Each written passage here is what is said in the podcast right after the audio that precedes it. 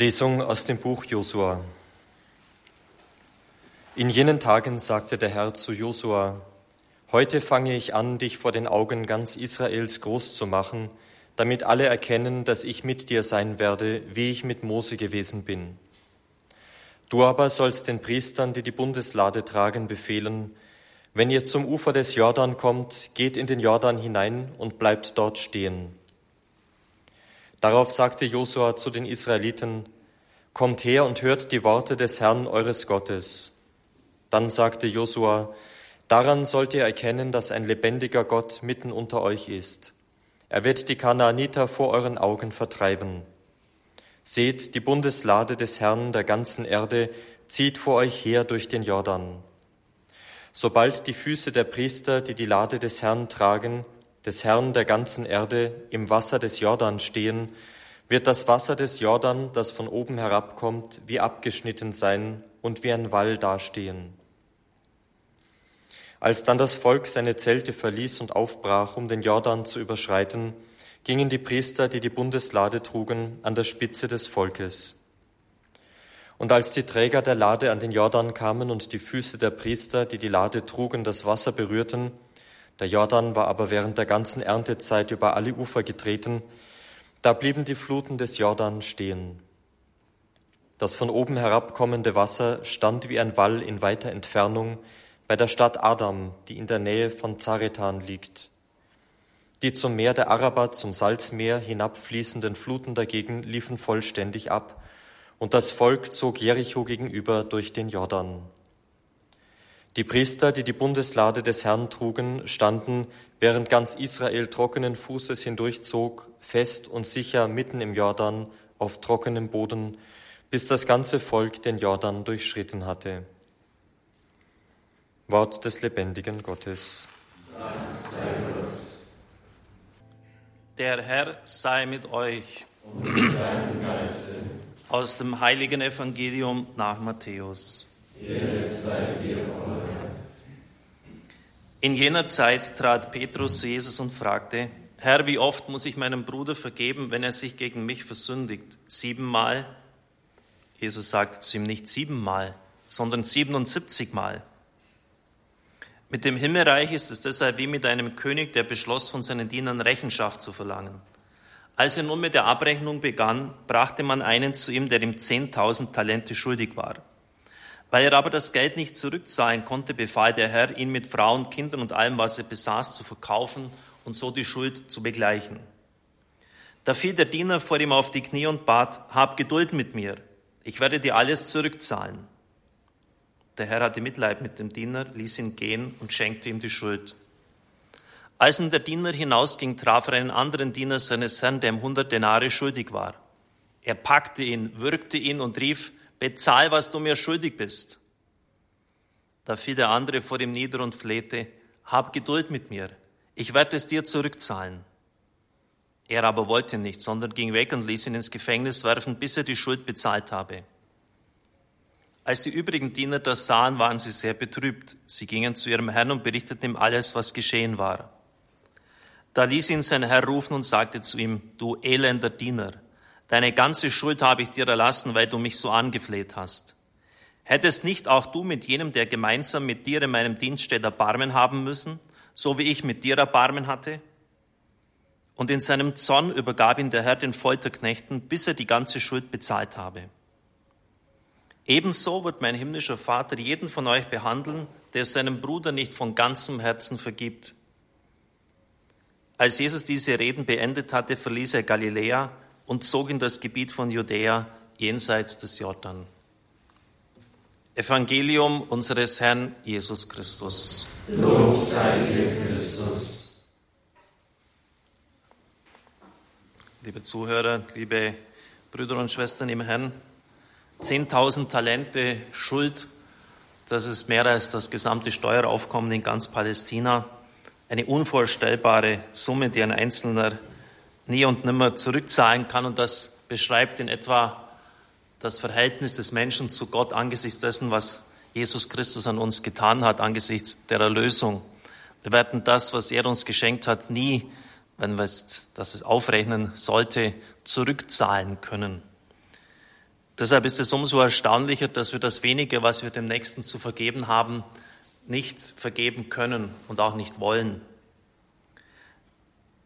In Medjugorje geht es immer wieder um den Ausdruck von mit Herzen. Man soll mit dem Herzen beten, nicht mit den Lippen. Sonst trifft uns der Vorwurf des Propheten Jesaja, dieses Volk, es ehrt mich mit den Lippen, sein Herz ist weit weg von ihm. Mit dem Herzen beten bis das Gebet zur Freude wird. Und jetzt taucht dieser Begriff hier wieder auf. Also es ist nicht jetzt, weil in Medjugorje das wichtig ist, sondern weil es in der Bibel steht und weil es von der Bibel her und dann auch von, von diesem Ort her uns wieder neu ins Gedächtnis gerufen wird. Der himmlische Vater wird jeden von euch so behandeln, der seinem Bruder nicht von ganzem Herzen vergibt. Mit ganzem Herzen. Das ist auch etwas, was man vielleicht dem eigenen Fleisch abbringen muss. Denn das, da müssen wir schon manchmal auch über die eigene über das eigene Ich hinwegspringen. Und vieles in unserer Natur, jeder hat eine andere Veranlagung, wird sich dagegen sträuben. Aber wenn wir durch die Torte, das Tor der Barmherzigkeit nicht gehen wollen, dann müssen wir durch das Tor der Gerechtigkeit gehen. Und da wird keiner Bestand haben.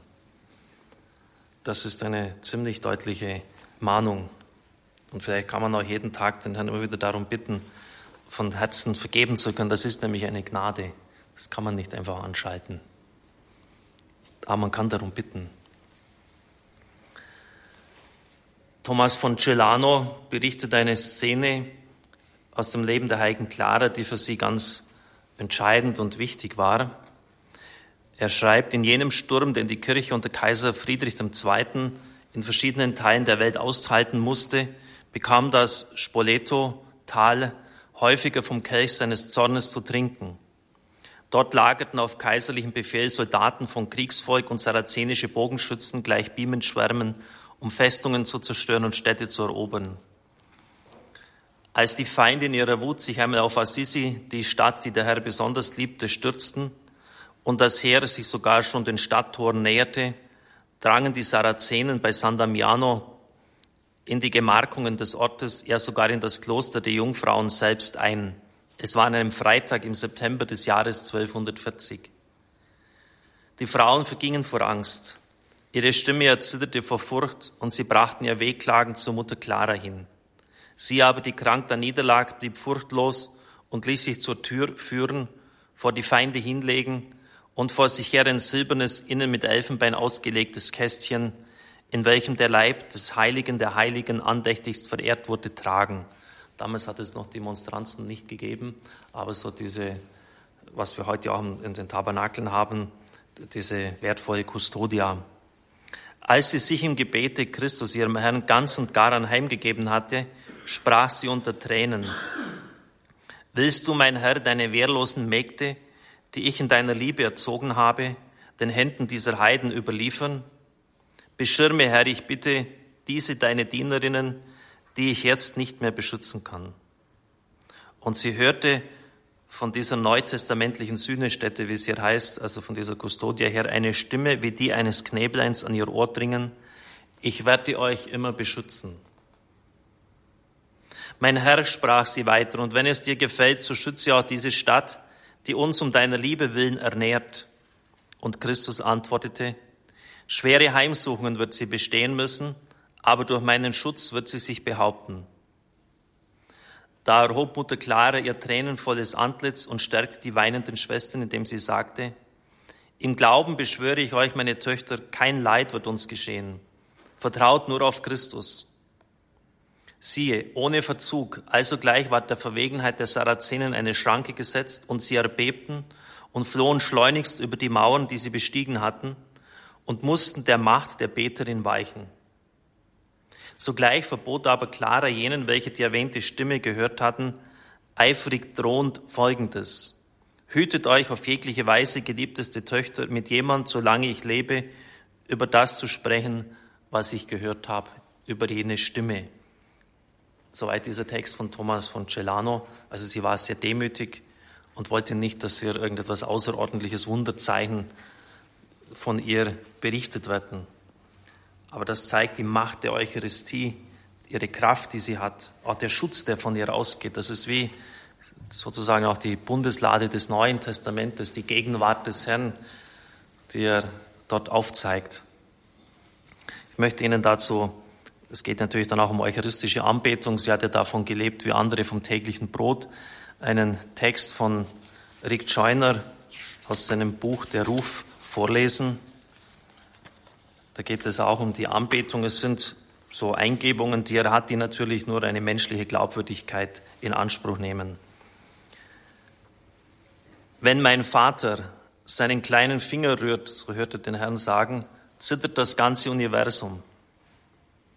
Es beeindruckt niemanden, der hier oben wohnt, wenn du mit deinen Worten Nationen erschütterst. Aber wenn der geringste meiner Brüder auf Erden Liebe zeigt, freut sich mein Vater von Herzen. Wenn selbst die bescheidenste Kirchengemeinde zu meinem Vater singt und dabei echte Liebe im Herzen hat, bringt er den ganzen Himmel zum Schweigen, um ihnen zuzuhören. Der Vater weiß, dass keiner dem Lobpreis widerstehen kann, der ihn hier in seiner Herrlichkeit bestaunt. Doch wenn Menschen, die in solcher Dunkelheit und Schwierigkeit leben, mit ehrlichem Herzen zu ihm singen, berührt ihn das mehr, als es die Unzahl der Himmelsbewohner zu bewirken vermag. Wie häufig schon haben die gebrochen gesungenen Melodien von der Erde den ganzen Himmel vor Freude zum Weinen gebracht, weil sie miterlebten, wie das meinen Vater berührte. Wie oft war er, das sind natürlich menschliche Bilder, aber wir müssen es ja in dieser Weise zum Ausdruck bringen, weil wir es anders nicht verstehen können. Wie oft war er zu Tränen gerührt, wenn ein paar Heilige darum gerungen haben, ihre Anbetung für ihn zum Ausdruck zu bringen. Jedes Mal, wenn ich sehe, wie meine Geschwister Gott mit echtem Lobpreis anrühren, lässt das den Schmerz und das Leid, das ich am Kreuz erlitt, wie einen kleinen Aufwand erscheinen. Nichts bringt mir mehr Freude, als wenn ihr meinen Vater anbetet. Ich ging ans Kreuz, damit ihr ihn durch mich anbeten könnt. In dieser Art von Lobpreis seid ihr, der Vater und ich, eins. Dann sieht er in einer Vision an einem anderen Ort einen Anbetungsgottesdienst in einem kleinen Gemeindehaus. Wie es manchmal in einer prophetischen Erfahrung geschieht, schien es mir, als ob ich alles wüsste über jeden, der in diesem schäbigen kleinen Raum versammelt war. Alle erlebten gerade schwere Prüfungen in ihrem Leben, doch sie dachten an diesem Ort nicht einmal an sie. Sie beteten nicht einmal für ihre eigenen Bedürfnisse. Sie versuchten alle Danklieder für den Herrn zu komponieren. Sie waren glücklich und ihre Freude war ernst gemeint. Diese kleine Gruppe scheinbar zerschlagener, ums Überleben kämpfender Menschlein hatte Gott so tief angerührt, dass er weinte. Es waren aber keine Tränen des Schmerzes, sondern der Freude. Als ich die Liebe sah, die er für diese wenigen Anbeter verspürte, konnte auch ich nicht länger meine Tränen zurückhalten. Dann fährt er in dem Text weiter unten fort.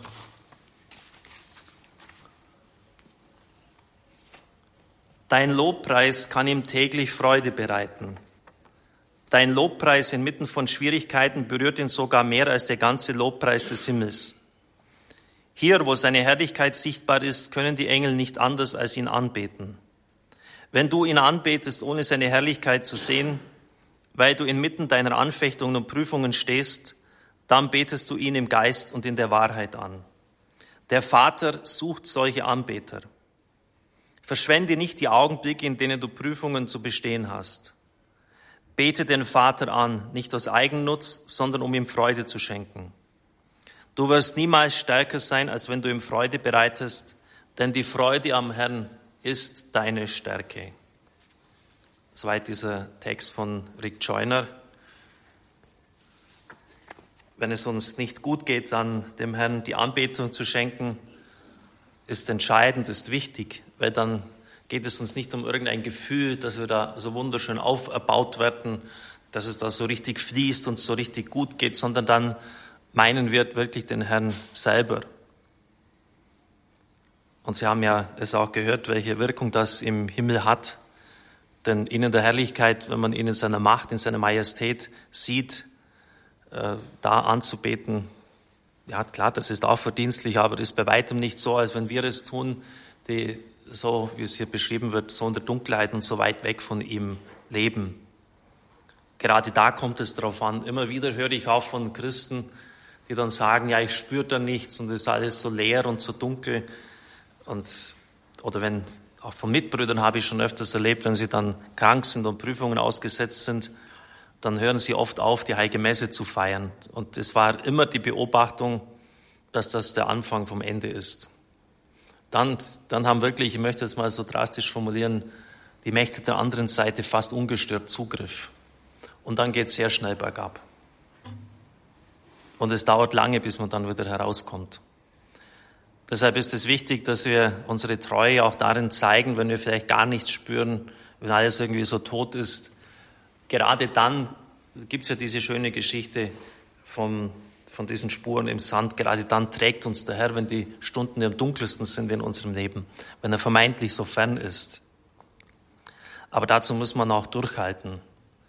Und es ist gerade der, der völlig verkehrte Weg, dann in den Schwierigkeiten aufzuhören. Das, können Sie, das, das gehört zum kleinen ABC im geistlichen Leben. Ignatius von Loyola sagt das immer wieder seinen Leuten. Man braucht jetzt nicht eher sogar noch etwas mehr beten als weniger, aber auf, unter gar keinen Umständen das, was man sonst betet, in Zeiten der Trockenheit, der Schwierigkeiten abkürzen. Weil man, weil man sonst die, die Prüfung die Bewährung und die muss über uns kommen, so lesen wir im Jakobusbrief, nicht bestehen kann. Die Eucharistie ist ein großer Schutz, deshalb wollen wir auch darum beten, dass hier, dass hier der eucharistische Christus immer mehr angebetet und verherrlicht wird, auch hier in unserer Kapelle in einer ewigen Anbetung. Amen.